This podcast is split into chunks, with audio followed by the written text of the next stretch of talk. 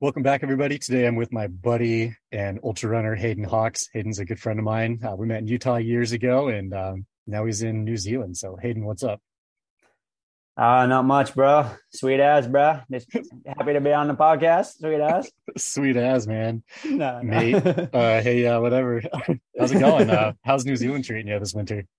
Uh, it's been great, dude. Uh, yeah, we decided to come down here. Um, get out of the winter, you know, and uh, it's been a pretty rough winter back there in the states, I've heard, and so uh, yeah, we're we're pretty happy to be down here where it's summertime. You know, it's nice and warm. Well, for the most part, it's been raining a lot here in Rotorua as I prepare for Tarawera, but yeah, the training's been great. We spent a month in Australia, spent a couple months here in New Zealand, got a sweet mullet. Um, went over to the barber shop and uh, got the Kiwi cut so I, I needed to look like a proper uh, Kiwi out here. So uh, got the mullet and the mustache going for uh, for Tarawera, and uh, things are going good. Yeah, feeling strong, feeling ready to go for the race.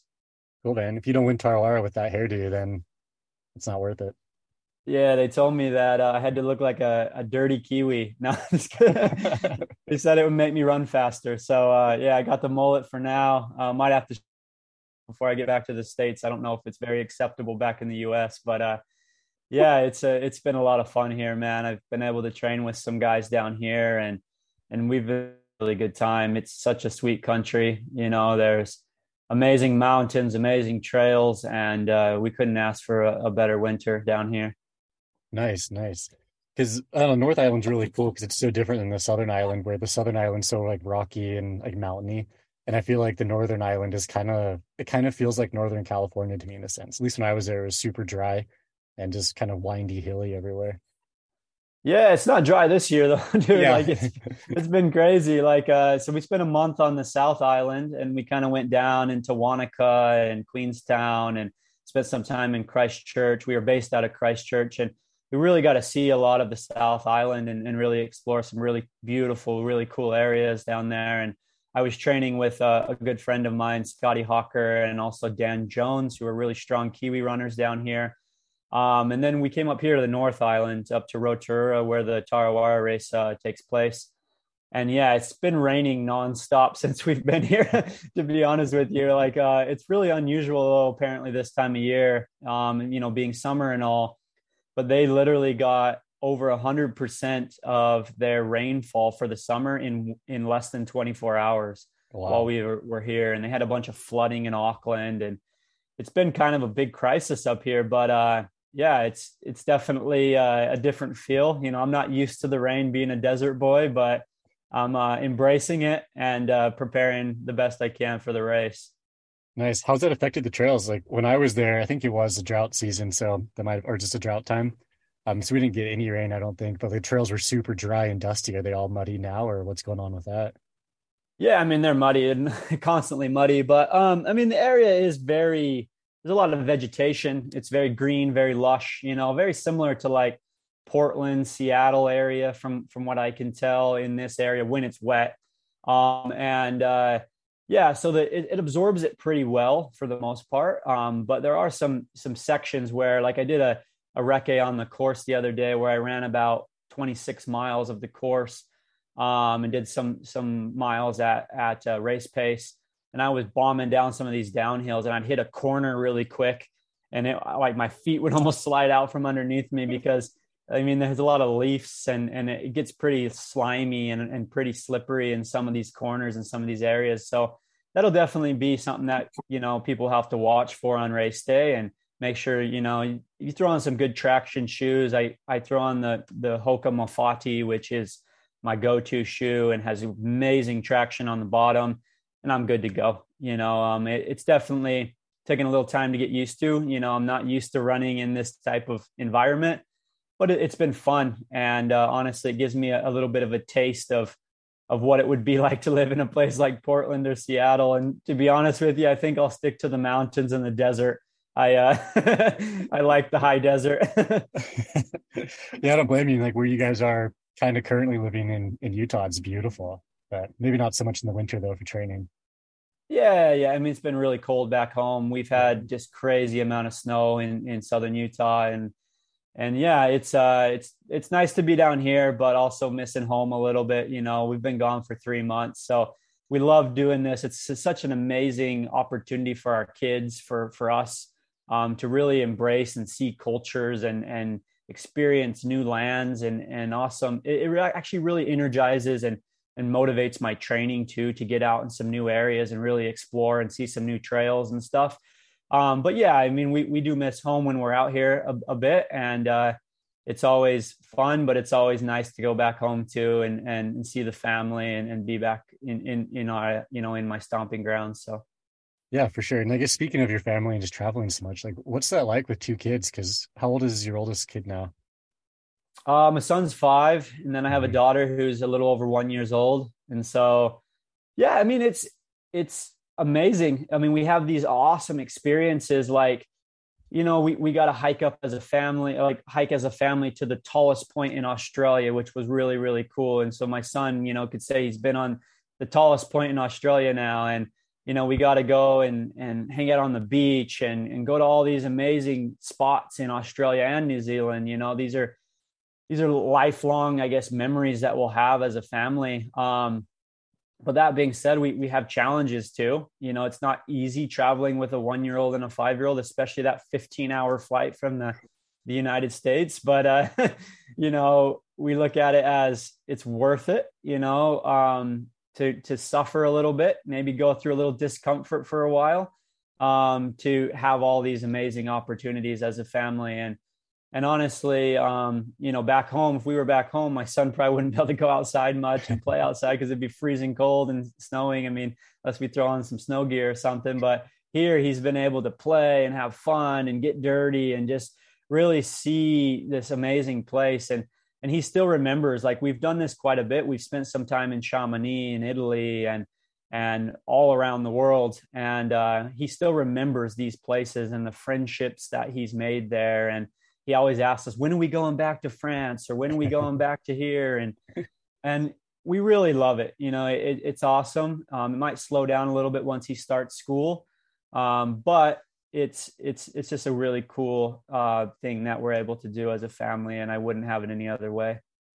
Yeah. That's super cool that your kids are able to experience the world, like just solely because you're able to run full time. And it's like, these are experiences that most kids will never have and like visiting like how many countries has Crosby visited in like in I don't know five years of his life like probably more than a lot of people have in their entire lives which is pretty cool yeah yeah and I always have made it like kind of a priority in my my career and in my life to involve my family as much as possible in what I do um, because I get these really amazing opportunities to travel the world and be a professional runner and see these amazing places but I want to experience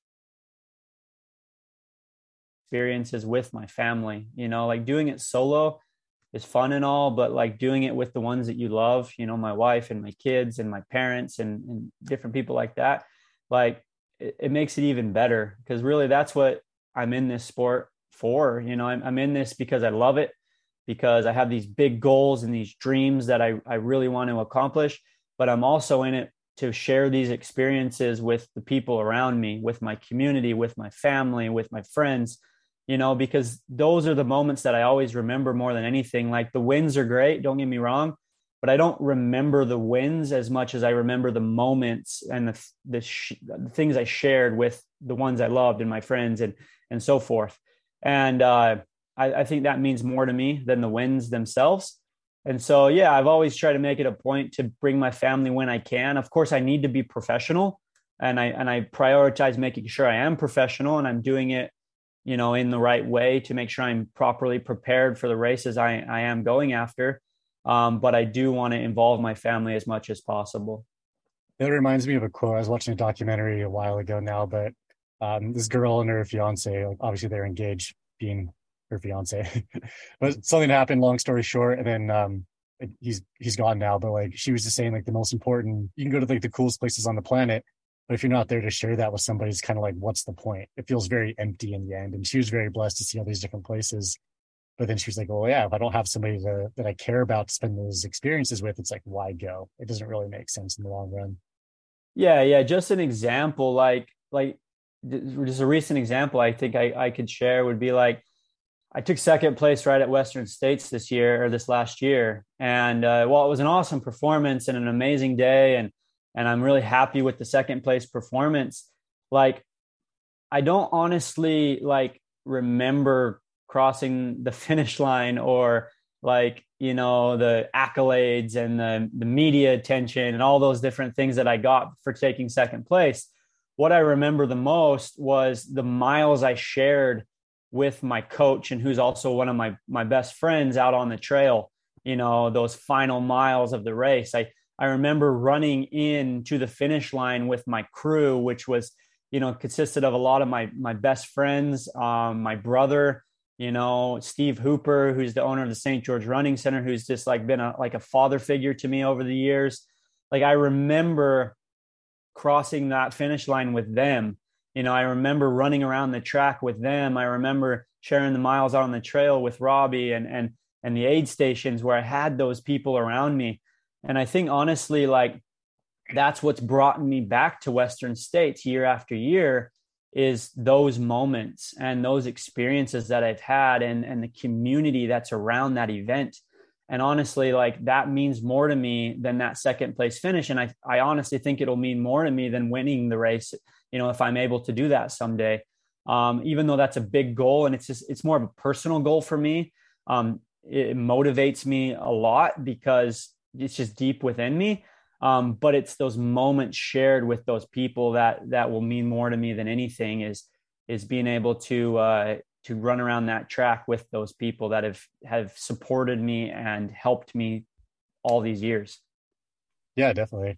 And uh kind of a hard segue but um just thinking about racing and fueling for racing then because obviously you um consumed a lot of calories and carbs uh, during states last year. But um a while ago you and i were talking about like it doesn't really matter how many calories you're getting but it's the amount of carbs you're getting and how you're getting those carbs during like while you're racing or doing a workout or something so like could you kind of explain the differences between consuming calories versus carbs like specifically for racing or for a long run or something yeah, this is something I focus on a lot as an athlete is, you know, I don't count my calories. I, I count my carbs, um, especially when I'm fueling for a race. You know, I'm, I'm a carb based athlete. You know, I'm, I'm running very, very fast. You know, I, I definitely need to replenish my glycogen stores, you know, when I'm out there running um, at the level and at the speeds that I'm running, you know, as, as an athlete.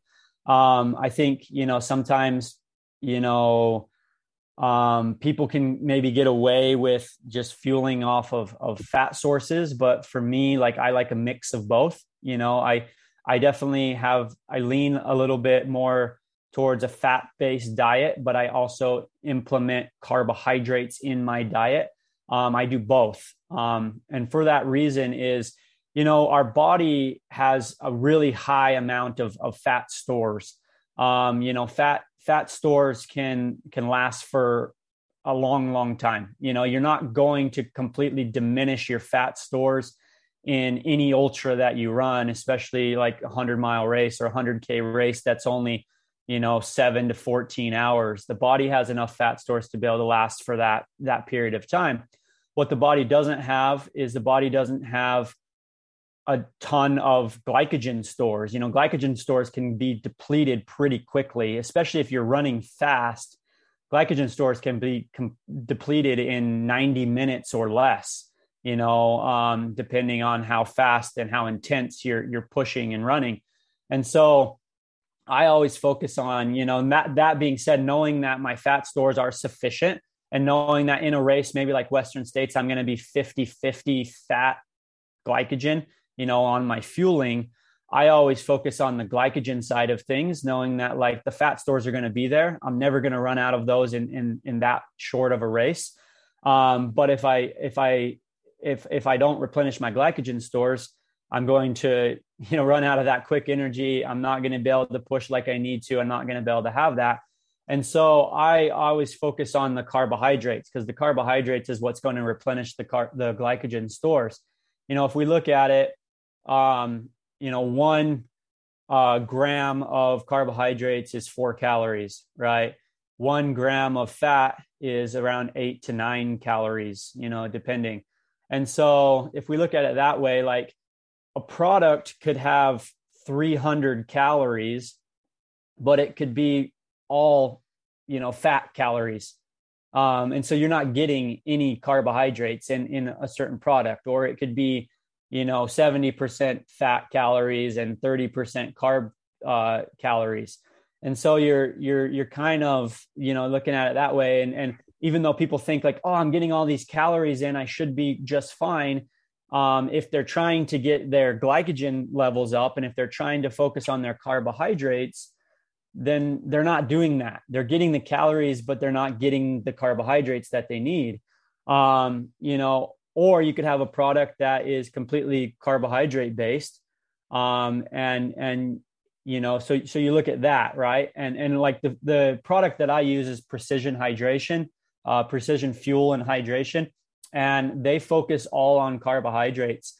Um, their gels have 30 grams of carbohydrates. Their drink mix has 30 grams of carbohydrates. Their chews have 30 grams of carbohydrates. And so it's really easy math. You know, you, you take one chew, you take one gel, you get 60 grams. You know, you, you take all three in one hour, you get 90 grams.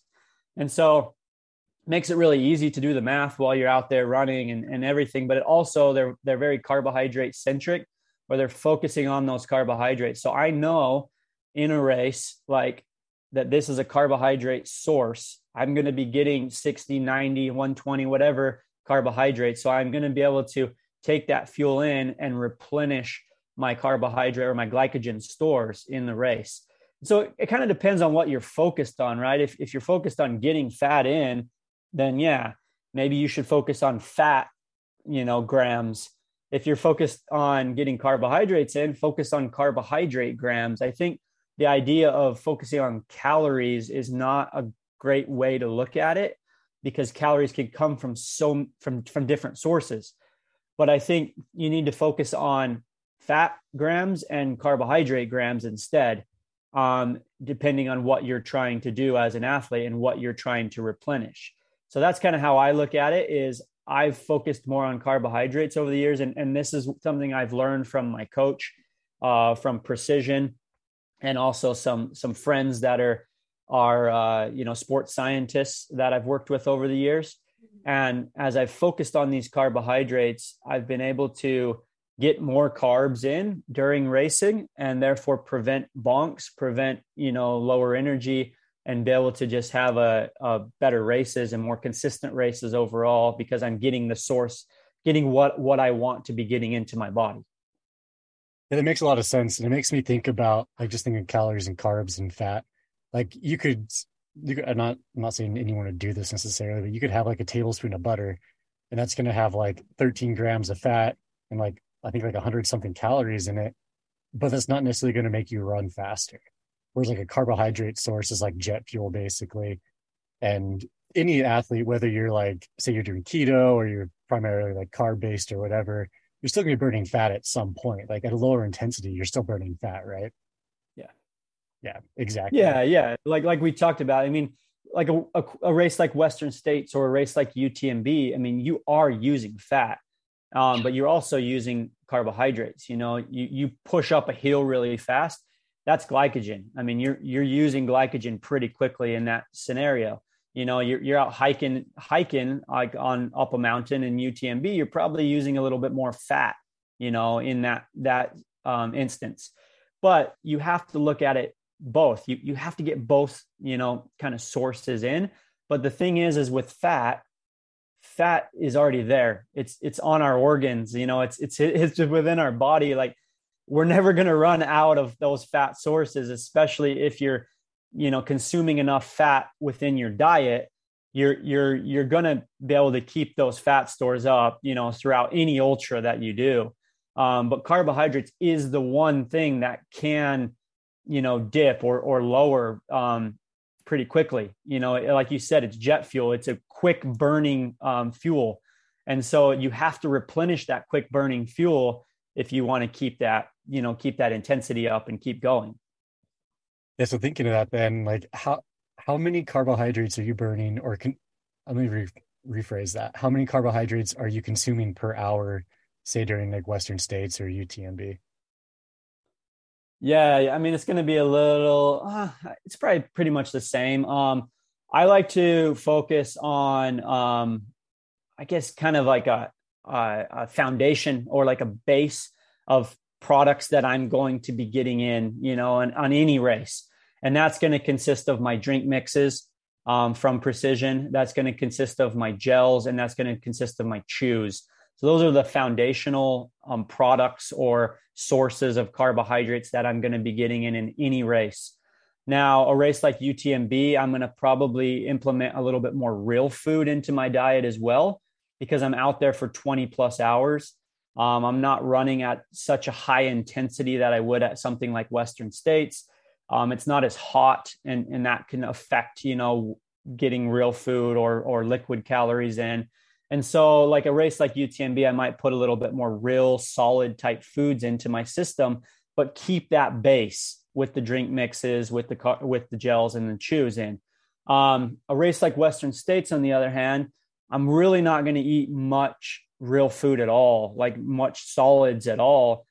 The reason being is I've just seen with me personally, and some other people um, might be able to uh, might be a little bit different. Is um, it's it's a very fast race. You know, I'm running at a very high intensity. I mean, for a race like Western States, I mean, you're running six, seven, eight minute miles for 100 miles. You know, um, maybe some slower ones on some of the climbs, but for the most part, you're keeping a really high cadence going for for that entire race. Um, it's hot. It's very, very hot. And I just know with me, when it's very hot outside, I cannot get solid foods down, especially when I'm running. I have to resort more to a liquid um, calorie, you know, or liquid carbohydrate uh, diet. And so I, I focus a lot on liquid, you know, when it's hot outside and also when it's altitude because altitude seems to mess with the stomach a little bit and, and it seems to be hard to get solids down at altitude is from from what i've seen personally. So i focus a lot on liquid as well um, at altitudes.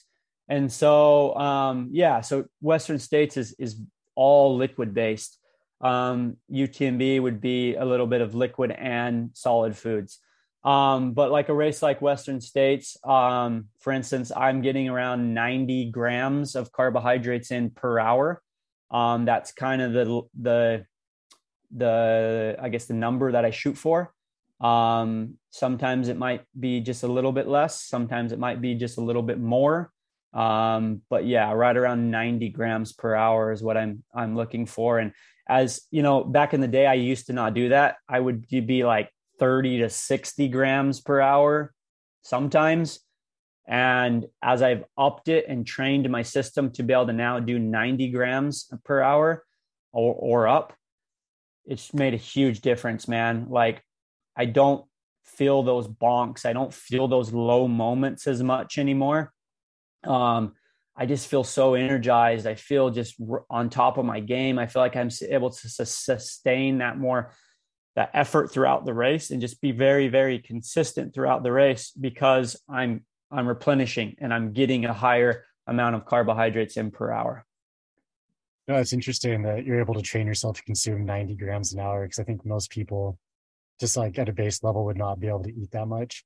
But i guess like you're saying you have to train for it right? Like just as much as you train your legs or your speed workout or something you have to train your gut to be able to process that much yeah, yeah, you have to train, and that's what the long runs are for. You know, that's what the workouts are for. The long workouts that you do, that's what those are for. Is a lot of people think, ah, oh, the long run is just to build endurance and to to you know train the muscles and everything to be able to handle the distance that I'm running. Well, that is a part of it.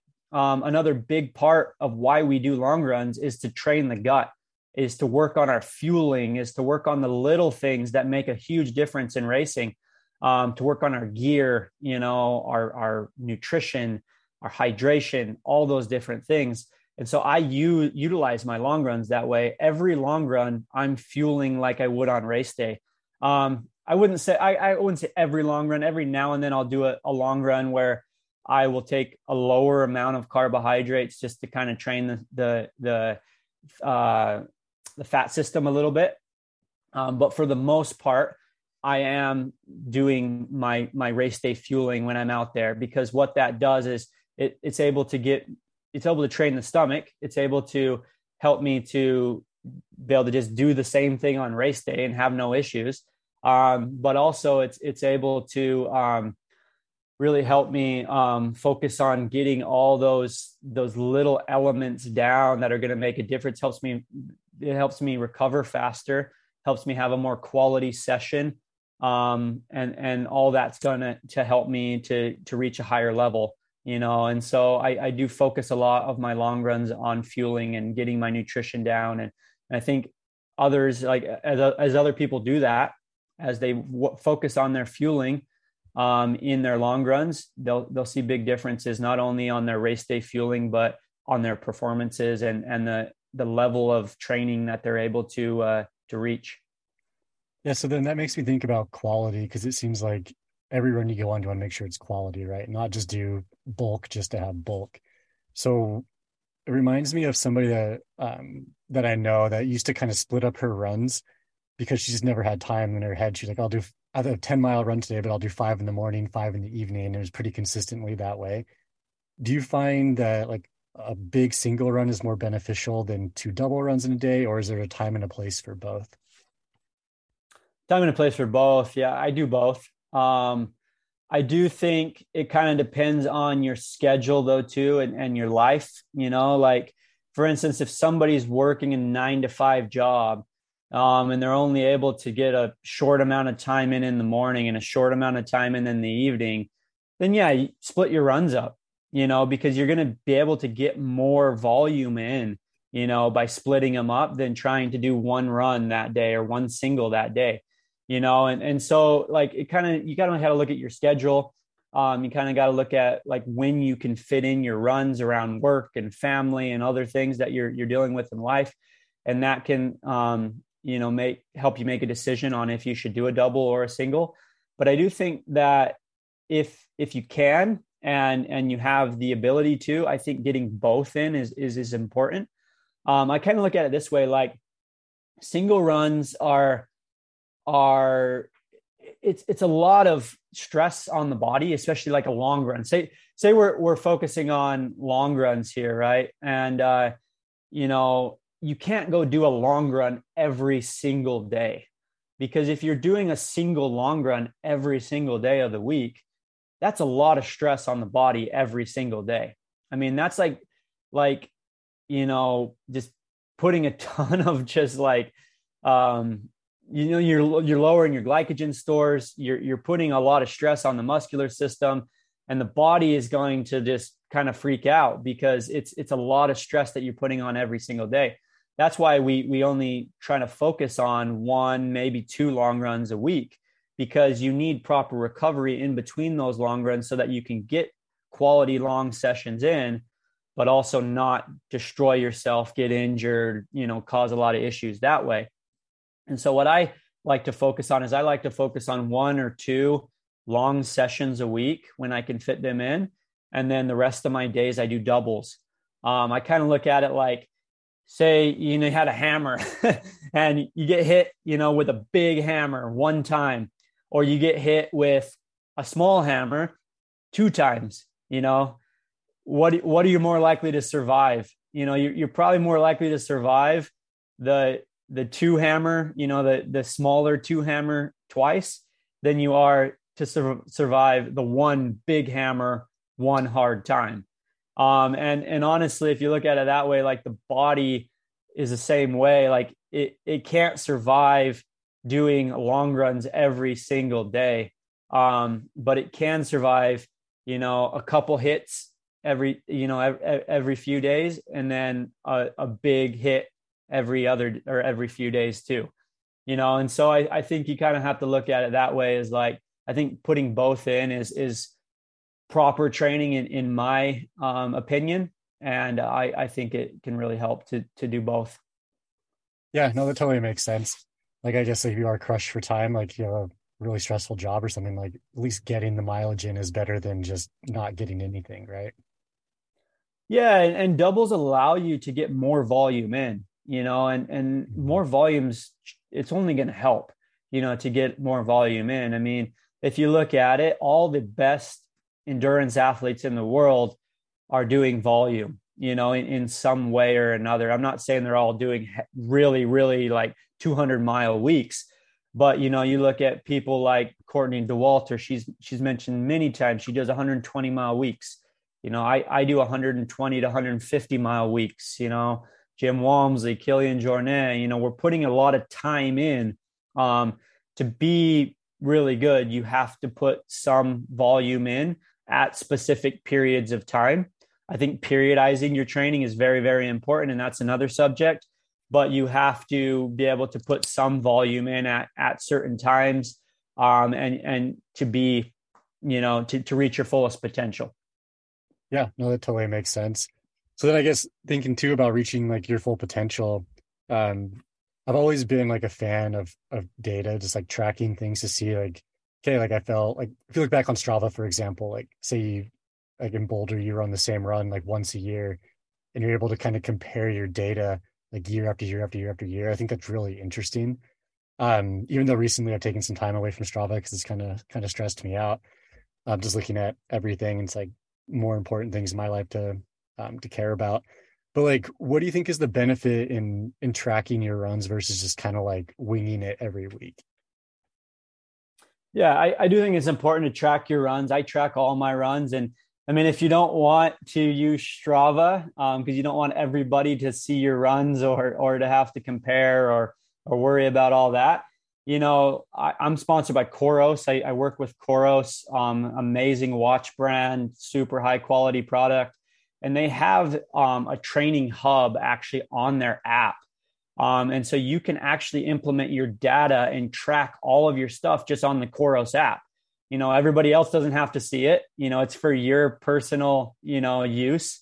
And you can get on there and, you know, they have a lot of tips on there for training advice and workout advice. And, and you can track it all on this training hub and on this Coros platform um, and that way, everybody else on Strava doesn't have to see it. You know, I, I use both. I use the Coros app. I use the, the training hub to track all my data and kind of use that with my coach and and and other people. Um, but I also like to put some stuff on Strava as well, and I I, I do track most of my stuff on Strava. Um, just it, I think it's really cool, like you said, to to see every single year the progression of you know what you've been able to do you can go back in the history, whether using the Coros app or Strava or whatever, and you can look at certain certain workouts that you did at specific times um, leading into a race, or you you know you can kind of go over all these these data points and see like okay um, i know i'm in this type of shape. So it can it not only can give you confidence going into a race but it actually is very um, you know tangible evidence that shows like hey, I am fit right now. You know, I was able to run this segment um, last year, and now I'm running it this much faster this year. You know, and I'm not I'm not a big advocate for going and chasing Strava crowns or just pushing runs all the time to try and get segments because I think that's a very slippery slope and can cause a lot of overtraining and a lot of issues. Um, but I do have some some routes, you know, in my hometown in Cedar City that I've used over the years of like, okay, I have a workout today that is very similar to a workout that I've done in the past. I'm going to do it on this same route. That way I can see this certain segment or this certain section of if I am running it faster. And and I also take into account am I doing it at a more comfortable effort? Am I doing it under control? If I'm out there just racing it just to try and get a segment, then yeah, that's not a good data point. But if I'm doing it at a very sustainable effort and something that is is very um, equivalent to what I did before, then that shows me a lot um, because I, I, did it at a more comfortable level. You know, my fueling was on point this time, or whatever it is, and I can kind of see all these little different things that can help me um, to reach my ultimate goal. And so I do track everything on on my Coros watch. Um, and then I, I use the, the app as well to to make sure all that's you know um, updated and on there and and I go year to year and month to month and I see all these things and, and it's helped me kind of develop my training plan with my coach and really um, figure out what works and what doesn't work for me because that's the thing is like we can we all hear what everybody else is doing but the important thing is that you're doing what works for you and and you see what works for you and if you're able to track all this and and and and see it um, then you're able to figure out what what does work for you instead of trying to do what everybody else is doing because that's that's never a good thing because everybody's different and and and different things work for different people. Yeah, it totally makes sense. And it's funny because like just thinking about tracking runs, like I don't know what you were saying specifically. Like when I first started running, I lived in in northern Utah, and like since then, I've gone back many times for work or for races and stuff. And I'll run a lot of the same trails just because it's fun to go out and be like, oh, this is where I started running or whatever. And I always have this idea in my head, like, oh, I'm never getting better. I've ran for this many years and I just like have plateaued. Like I'm never getting better. Then you look at the data and it's like, okay, like this, this, whatever, like this run up Squaw Peak, I ran this pace and it was an effort. It was hard. And then I can do it this many years later at an easy pace and it's faster.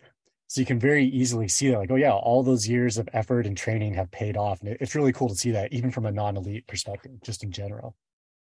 Yeah, for sure. And, and I mean, that being said, too, I, I think it's important to track things, and, and I do track every run. But I also also think sometimes it's good just to turn that watch maybe to the the heart rate section or or something where you can't see the pace or the time, and and you just go out there and you run easy, and you, you just run off of the feel of your body because when I'm in a race, that's usually how I'm running is I'm running off of effort. You know, I, am not sitting there looking at every single split and wondering like, oh, I'm, I'm this far or, or this close to the course record or whatever it is. No, I'm not focusing on that. I'm focusing on racing. If the course record comes off of racing, then great. But I'm going to focus on racing and my effort and my vitals and and my fueling and different things like that because if you really want to get to that finish line um, the best way that you possibly can, you have to focus on those those details rather than just focusing on you know pushing a certain pace just because you know you you want to break a course record or you want to do this you want to do that. Like a lot of that especially in trail running is it's thrown out the window and and you you don't even think about it in a race. So i think sometimes it's good to go out and just run off of effort so that you can really get to know yourself get to know your body get to know how you react to certain situations and and really yeah i, I think it uh, just get to know yourself. I think it's really important. That's kind of cool like um on with Coros on their on their watches you can disable the vibration notification for every mile or whatever and i've turned that off and i've realized like it's uh, my runs just feel a lot more like fluid now and like i'm not checking my watch every like seven eight minutes or whatever i'm just running and like i think i actually stop a lot less because i'm like oh i'm just running like whatever pace feels comfortable versus thinking like, oh man, I have to be running like this pace or this pace or this pace. I just go out and run. I I enjoy it a lot more. It's like less pressure, if that makes sense. Yeah, and, and one thing I like to do too is when I when I'm doing like a long run or or something that I know that just needs to be easy. Um, I just want to go out and get some distance in and not worry about pace. Mm-hmm. Um, I'll actually map a route out. Um, I'll, I'll put that route on my Coros watch, and I will just follow that track, right? On a new route, like a cool, different, you know, area that I've never ran in before. I've, I've been doing that a lot down here in New Zealand and Australia. One of the reasons is I don't really know the area as well and I don't know the trails, but I'll just go map out this really cool route and uh, and then I'll just put it on my watch and I'll just look at the tracking on it and that's it. You know, I, I won't look at the time, I won't look at the pace. I'll just follow the route wherever it takes me however long it takes me is however long it takes me. And i just go out there and i have fun and i enjoy and i look at the the beauty around me. And and honestly i think sometimes we focus so much on improvement and we focus so much on on how are we going to get better. And and while that's really important i do that a lot. I, i'm a, i'm a, definitely a student of the sport and i definitely look into a lot of things and i work really really hard. And i'm always constantly trying to find ways of of, of improving some days I just need to to go out and and and focus on what brought me into the sport in the first place. And that is the trails, the beauty, like being out in the environment and, and being able to just have fun with it, right? Because that brings me back to to why I love this sport and why I want to be doing this for the rest of my life is because it's it's such an amazing, you know, experience. It's such an amazing opportunity to be able to see the world, you know, on foot and and to explore so many new and and, and exciting places. Yeah, that's a good point because like if even if you are running and you're and you're running fast and you're getting paid to do it, if you're not enjoying it, it's kind of like I don't know. It's kind of like being a lawyer, but hating being a lawyer, or being a doctor and just hating working on people or something. It doesn't make any sense. Like, go find something you enjoy. So, yeah. And maybe this is a kind of a tangent, but I've gotten this before from people is like, people have told me, uh, because I'm a pro and because I run really fast, right? And I just go and, and run through, you know, the, the woods or the mountains or whatever fast that I don't enjoy it as much as people that are running it slower you know because I'm, I'm not able to take in the environment and see these these things because i'm just focused on pushing all the time that is completely false and that is not true at all you know and and i'm not saying i enjoy it more than them because I, I probably enjoy it just as much as them but i love this sport man i love what i do i love the mountains i love the the the environment i i love the world and and being able to explore it on two feet just as much as anybody else. Just because I'm doing it faster doesn't mean I love it less. You know, I love it just as much. Um, I just also am u- utilizing my my God given talents. You know, I I have the ability to run very fast, and I have a, a, the ability to to win races and and push. And it would be it would be wrong of me not to utilize those those talents and those abilities. You know, um, but it doesn't mean I I I love it any less because I I run fast. No, one hundred percent. The other day I was in uh, northern Arizona on a shoot, and I was talking. I was with Charlie Ware. Um, he he's ran Western a couple times, whatever. And we were just yeah. chatting about that. We went on like a twelve mile run together, just really easy around Prescott and beautiful trails up there, and it's really fun. But we were also talking about biking a bit too, and then that same topic came up of like yeah, it's fun to run fast. It's fun to run easy. It's fun to hike. It's fun to bike. And, when you're doing all these different activities, you see that same trail in a different way. Like you can run that trail during a workout and you feel one way, and then maybe you ride your bike on it and you see different things and you experience it differently. So there's no really like wrong, like I hate when people say there's a wrong way to experience a trail. Like you're running so fast that you don't see things you don't enjoy. It. It's like, no, you just see it in a different light almost. And like I've really realized that recently because a lot of the trails down in Arizona where I live, like I'll I'll hike them and it's awesome then I go and do a workout on it and I'm like, oh, this is freaking fun. Like so much fun. You just see things differently and it's like there's no real right or wrong way, I don't think. Yeah, like I just love being outside, to be yeah. honest with you. I I crave being outside. Like I wake up in the morning, I just want to get outside, you know, and uh, I want to do that in any form of transportation, whether that be running, biking, hiking, you know, kayaking, any of those those forms. Like I do it all and and I find mm-hmm. opportunities to do it all because I just love being outside. And uh, I think that's the root of why I do this as a as an ultra runner. Um, you know, some days I like running fast and and I like racing. Some days I like going after FKT. Some days I like just going for a hike with my family and my wife and, and seeing the beauty around me, you know. And there's so many ways to do it and see it. And and I think uh, taking all those opportunities is is is important in life definitely agree so speaking of like just training and having fun and enjoying running um let's talk about why you're running tarawera because it's a golden ticket race i know it's a hoka race as well but like you're already into into western states after placing second last year so why spend all this time um preparing for tarawera and then like are you stoked for it i guess would be the question yeah, yeah. I've I've gotten that a few times actually. People are like, yeah. "Why why are you like why'd you go down to the like down under for for 3 months, you know?" Uh-huh. And uh I'm like, "Why not? Like this is an amazing part of the world. I mean, Australia and New Zealand is a dream, man." Um that that and also one, one of the reasons um well a couple reasons is uh so what my a lot of people might not know is my grandfather actually lived in New Zealand for um, almost three years uh, back in the day. Um, so he was a missionary um, for the church, and he actually served a mission down here in New Zealand. And I remember growing up, him telling me all about um, the people of New Zealand and the culture and land and and how he you know he spent his time down here and he loved it and uh, he would tell us stories about his mission and, and how amazing New Zealand was.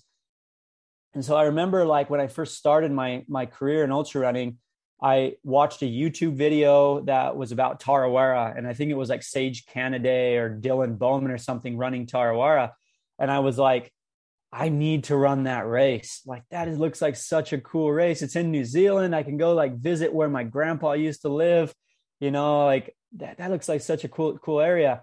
And then, you know, over the years, like Tarawera has brought in Jim Walmsley, Courtney Dauwalter, or Camille Herron, Tom Evans, you name it. I mean, it's consistently been one of the most competitive and I guess one of the the more more prestigious events in the world. Um, but the last three years, of course, it's it's been kind of cut off to the world and, and canceled because of COVID um, and the restrictions they had down here. And so I was actually scheduled to run it, I think, in 2020, um, but I I had to veer and and off because of the COVID stuff. I I had to veer off and do Black Canyon instead that year. Um, but I, ever since then, I've wanted to come and and do this race. So I've waited three years, and our thought was like, well, if we're gonna travel 15 hours with kids all the way down to New Zealand, um, you know, why don't we just, you know, take advantage of it? Why don't we go do a race in Australia as well? And so, uh, and then stay down there, train with some friends of mine, you know, like Dan, who I was t- talking about earlier. He, he actually came and lived with me in Utah last year and we trained together in Utah and he invited me to come to his country and train with him. So I'd set it all up of like, all right, I'm going to go to Australia. I'm going to run this, you know, Kosciuszko 100K in Australia, which is a, a, new event on the UTMB World Series. And so I did that in December and, and, had a really good performance there.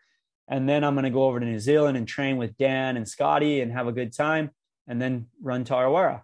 And so, yeah, I, am really stoked and excited to run the race. Um, it's been a, a great trip so far and, and it's awesome to be here. You know, my, my grandpa actually lived in Rotorua at one point uh, when he was on his mission. And so it's cool to be in an area where, where he he's been, you know, and and he he's since passed away.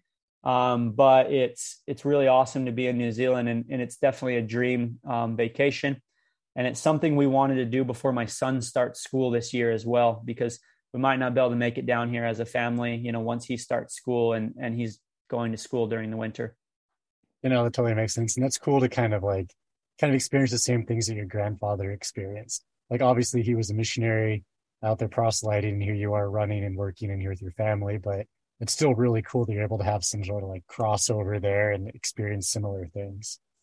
Yeah, we're both on foot, right? And he was out there, you know, knocking doors as a missionary, and I'm out here running through the forest, you know, and both both I guess you using our foot, you know, foot transportation to travel and and see New Zealand and experience the culture and the people. And so, yeah, it's it's been awesome. And, and honestly, like I could I could live in New Zealand. like I, I love it here, dude. Like it's it's amazing. Um, I'm not saying I'm going to, but uh, it's definitely a place that I could live someday if, if I really wanted to. And and I'm I'm really happy that we decided to do this. Yeah, it is a really beautiful country and people are cool and the the culture is it's so similar but also very different than the United States and it's fun and plus also not having that language barrier there either like they speak english it's like you can go experience a different culture and most people will speak english granted it might be hard to understand at times but it is english i was gonna say english uh, no it, it's english but uh, there's some phrases that we've picked up down here um, and it, it's it's really cool but yeah i i mean going off of tarawera again too. I i'm really just excited man. I'm feeling really fresh. I'm feeling healthy. I'm feeling fit. I had a really good block of training. Well, I should say, I, I after I, I finished Australia race, uh, we had a little vacation. We spent Christmas in Sydney, uh, just on the beach, and then we flew over to New Zealand. And I got sick. I got like really sick. Um, it wasn't COVID. I, I tested a few times for COVID, and it was negative every time. But I got sick for like a week, man, where it was it was pretty bad. And I was like, oh my gosh, like, am I even going to be able to run Tarawera? luckily it was far enough out that I was able to get over it and then build into a couple, you know, smaller weeks. Um, it actually probably helped to help me recover from that 100K I did in Australia, probably a little bit better. And then the last three weeks have just been quality. I've had 320 mile weeks, uh, been able to get out on the course, um, do some really good routes around the South Island and the North Island um, and have some quality workouts. And yeah, I'm feeling ready to go. I mean, it's it's competitive again. You know, this year it's always competitive. Um, it's a golden ticket race, and so it it brings in a lot of competition. Um, it'll be fun. It, will be fast, and I'm really ready to go out there and, and to have a good day and and hopefully be able to uh, have a barn burner because honestly, I, it's kind of funny, but I look forward to suffering a bit. I look forward to actually pushing my body. Um, it, it's like this drive in me. It's like this like I get hungry to like suffer. I get hungry to to push myself, and uh, I'm, getting really really excited for that. You know, as as we're about ten days out now, um, and then uh, after that we'll have a little bit of a vacation, rest with the family, and then head home, come back to the U.S. Cool. Like I, I imagine. I know you mentioned to me previously that one of the reasons you're there so early is to kind of heat adapt and get ready um, for Tarawera, simply because it's it's pretty freaking cold right now in uh, in southern Utah.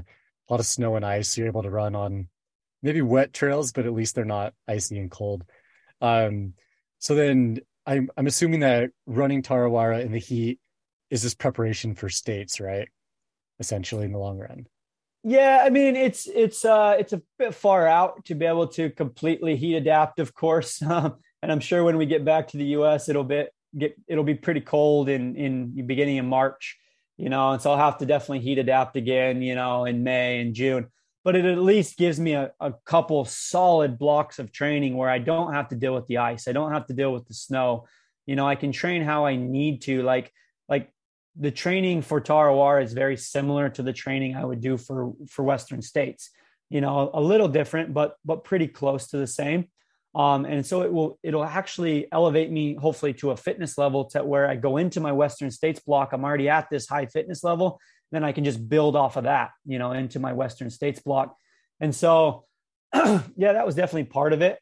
Um, and uh, I think the course runs very similar to Western States, so it will help me to to be able to um, focus on some fueling strategies, some some heat management strategies, and different things like that um, that I would deal with at at a, a, race like Western States. And so yeah, it it all kind of plays into it. Like I I like to schedule things. I like to like look at the long term and the short term, you know, view of things. And so I I schedule out my seasons and I and everything kind of builds on each other throughout the season to make sure I'm properly prepared for every race. You know, that's why I go out to races a week or two before to acclimatize. You know, I, I take a very professional approach to my strategy because I'm given this opportunity. You know, Hoka provides for my financial needs and really helps me to be able to do all these things, you know, to travel the world and to properly prepare for races. And it would be wrong of me to not take advantage of that as a professional athlete. It'd be wrong of me to not like utilize all the the blessings that I've been given to try and be at my best on race day. And so that's what I do is I, I try and professionalize it to where because I am a professional athlete. This is my job, you know, this is what I do, this is what I love to do. And so I'm going to do the best that I can to prepare for every race and make sure that I'm doing everything possible. So if that means coming out a few weeks before to a hot race so I can acclimatize, I'm going to do it. You know, if, if that means, say I run Leadville, that means living in Leadville so I can be used to the altitude, you know, at a race like Leadville, I'm going to do it because I want to be prepared as much as possible on race day. It doesn't always mean that the outcome is going to be perfect and, and amazing, but I would say it, uh, for the most part, it, it does work out really well when I do take the time to, to properly prepare for each race that I'm, I'm shooting for. You know, that definitely makes sense. And I think like as I don't know to excel in trail running at this point, you do have to treat it like a profession because like you can't just kind of go like halfway into it, like oh I'm gonna run, maybe I won't run today or whatever. Like maybe in the past, but now it's like it, it's a professional sport in every sense of the word. Oh yeah, the sport's changing. I mean, there's more money coming into the sport. There's faster people coming into the sport. Um, you know, you have all these things like the UTMB World Series now and the Golden Trail Series and there's all these series and very very competitive environments and races.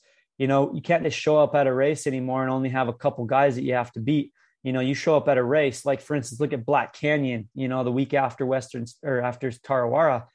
That race is stacked to the max. I mean there's like 30 40 guys in that race that could win it potentially. And so every race is getting more and more deep and more and more competitive. And especially if you want to win at the highest level, like Western States and UTMB, you have to professionalize. You have to be on top of things. Um, you know, you can't just go up and, and show up at Western States and expect to win if you haven't prepared properly. And so, um, and and I want to be at my best. I want to be in the sport for a long time. And you know, with all this new talent and new ability coming into the sport, I have to adapt as well. And I have to be more on top of things. And I have to train harder and smarter, and and make sure that I'm you know staying ahead of the the the, the game, because um, you know I I get to do this for a living, and and I take full responsibility in that, and and I and I I look at it and I say, I I want to be the best that I can possibly be, and to be the best that I possibly can be, that means I have to dedicate myself more and more every single year. You know, it, it's I, I'm a huge fan of Kobe Bryant. I'm a huge fan of you know basketball in general and you see it with these NBA players like LeBron James, who's in his 40s now or late 30s or something, and still killing it. It's because he's taken those steps every single year to become better and better and better. You know, he he he's he's professionalized his workout routine, his his his preparation for the season every year, and he's always ahead of the curve. You know, trying to figure out how he can get better, and it sh- it shows in, in in what he's able to do on the court. Yeah, that makes me think about something that I don't know how public this is, but uh, you guys are moving to Boulder when you get back to the States. And part of the reason you guys are moving there is because you'll have more training partners. Like Southern Utah is beautiful, it's amazing, but there really there isn't a big trail running scene there. Um, like I experienced that when I lived down in St. George, for example. It's like I did most of my runs solo, maybe with your brother Levi, or with you occasionally But like for the most part, there's no one really like that runs ultras competitively down there. So you guys are moving to Boulder, and I'm going to make an assumption here that part of the reason is so you can have better, more, and faster training partners. Is is that correct? Yeah, yeah, that, that's definitely probably the the root of it. I would say is I love Southern Utah. It's home to me, and it will always be home. Um, that's where my family lives. I mean, it's an amazing place to live. It's an amazing place to train but I've been doing all this by myself for about eight years now. You know, as a professional ultra runner, I literally run every run by myself pretty much in Southern Utah. You know, I every now and then I can link up with somebody, but I, I don't have many people. And I've tried to bring people into Southern Utah, but it just hasn't worked. And so, you know, we were looking at moving to Boulder um, when I first graduated college in 2016. And uh, possibly moving out there to join a, a road running training group. But uh, of course, that didn't end up working, and I went to the trails instead, which I'm very happy I did. and uh, but it's kind of come full circle now, where we we've we love we we've loved Boulder. You know, we we visited a few times, and we've really liked the area. Um, but more than anything, we've we've liked the opportunities to train with really good runners and you know pro- other professionals that are doing it for a living as well um, and and to be able to have everything right there you know at your at your you know disposal to be able to go out you you you can have all the best physios you can have all the you know the the best training partners you know the trails are endless. Like there's a lot of really good opportunities to be a professional trail runner and a professional athlete in boulder. And so um kind of over the years we've we've looked at it and we've we've contemplated it and we've always kind of stayed in southern utah. But now we were like you know we'll never know unless we try you know like i'll never know if i could maybe be a little bit better if maybe that's what could be the the thing that makes me even even better and at, even more at the top of my game so my thought was like let's just go try so we packed our house up in in um in cedar city uh, we put our house up for rent right before we came out here to New Zealand. We said we're going to go to New Zealand for three months uh, in, on Australia. And then after that, we're going to come back home and move out to Boulder. And so I've been talking with uh, some guys like Matt Daniels and Drew Holman and uh, Adam Merry. And we're kind of putting together a little bit of a training group where we're going to be able to train together quite often work off of each other. Um, they're all very established, amazing trail runners. And I feel like surrounding myself with people like that can only help. Um, and yeah, we're really excited to make the move. We kind of wanted to change anyways. Um, a new training grounds, you know, a new area. Um, we've lived in Utah our whole life, so we kind of wanted to see what it was like to live live outside of Utah. And yeah, I think it'll be a really cool opportunity. And if it works, amazing. Um, and it, it can only be a good thing. If it doesn't work, we'll just go back to Utah. You know, it, there's no risk in it. So uh, we're really excited to come out. We'll be moving out to Boulder in March, and uh, yeah, I, I, think it could be a great opportunity for for me and my family. Yeah, that'd be really cool to see how that plays out for you guys. Because, like, I'm a big fan of like uh, I'm gonna butcher massacre the quote right now, but just like essentially you becoming who you spend your time with. So if you're spending time with people that are that are I don't know helping you become faster, become a better athlete, a better father, whatever, then that's just what you're going to become. Whereas if you're spending your time with people that are just not helping you achieve your goals, you're going to slowly slip back and kind of become that or become lazy. So I don't see any downside of you moving there personally. And I'm sure it'll be fun for your family too. Like Ashley will have uh, more women to run with, and I think it'll be good for you guys. Yeah, yeah. Ashley's already talked with some ladies out there. I mean, we're good friends with Clare Gallagher.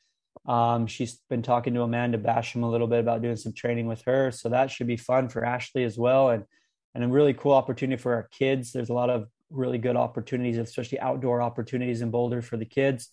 And for me, like I think the one thing, so we looked at a lot of different places. We we were looking at Flagstaff, we were looking at some of these other, you know, training hubs to to see where we wanted to go. And I think the one thing that drew us back to Boulder was a couple things. Um, I'm really good friends with with Matt Daniels. You know, Matt Daniels is one of the guys that actually got me into the sport when I first started. Um, me and him were on some mountain running teams early on in our careers, and and we really thrive off of training together. Um, we're we're at a very you know similar level, and and the way that we train is very similar. And uh, we've talked over the years. You know, really, I'm really really good friends with Matt. And I actually in 2020 I went out to um, Colorado, and I trained with Matt for a while out in Colorado. And off of that training block, I actually had some of the best performances of my career. That's when I actually went out to JFK and won JFK and broke the course record there at JFK. That was off of the training block that I did with Matt Daniels in Colorado.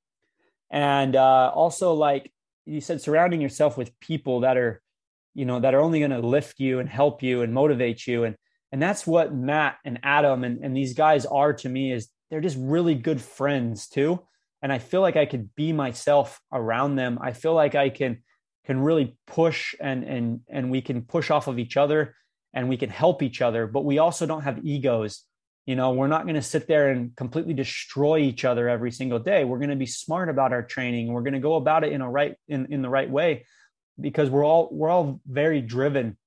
We're very motivated and and we also do it in a smart way and so um, that that was kind of the root of why we decided on Boulder rather than somewhere else. Is I wanted to surround myself with not only amazing athletes but good friends, good people, and uh, people that I feel comfortable around, and, and, that ended up being Boulder. So I'm really excited for for that opportunity, and uh, I I think it it'll be awesome. You know, I, I honestly feel like it could be a big turning point in my career to make me even better and uh, to hopefully have a, a long lasting career. Like I said, I'm always trying to find ways to become better, especially as I get older. And this could be, you know, one of those those opportunities. Yeah, for sure. And I'm interested to see how it plays out for you guys. Not that it's going to be a negative experience by any means, but just to see how it affects your training and and everything else. So it'd be really cool. Yeah, and Colorado is such an amazing mountain playground too. Yeah. Like we're excited to you know check out all the mountains in Colorado and I mean, honestly, there's endless mountains there, and and I see myself kind of gravitating more towards the mountain races as I get older. Um, for now, I'm I'm focused completely on Western States and winning that race. I mean, that is my number one goal for for this year and and probably years to come. Um, but yeah, I I also have some other things in the in the plans that I that, that I'm thinking about doing that that could be kind of fun as well and and would work really well with me living and and uh, in Colorado and in Boulder. Yeah, for sure, man. Um, I think we're gonna wrap it up here. Um, we've been chatting for a while, and I know you got to train today, and um, I got to go run as well. So um, it was good to chat with you, man. It's been a minute. Um, you guys are just you've been gone for three months now, so seems like forever. Yeah, only a couple more weeks, and uh, yeah, um, excited to uh, to be out here. Um, excited for this this opportunity, um, and yeah, should be good. All right, dude. Well, um, we'll end it here. Um, we'll chat soon. Okay, bye. Okay, bye.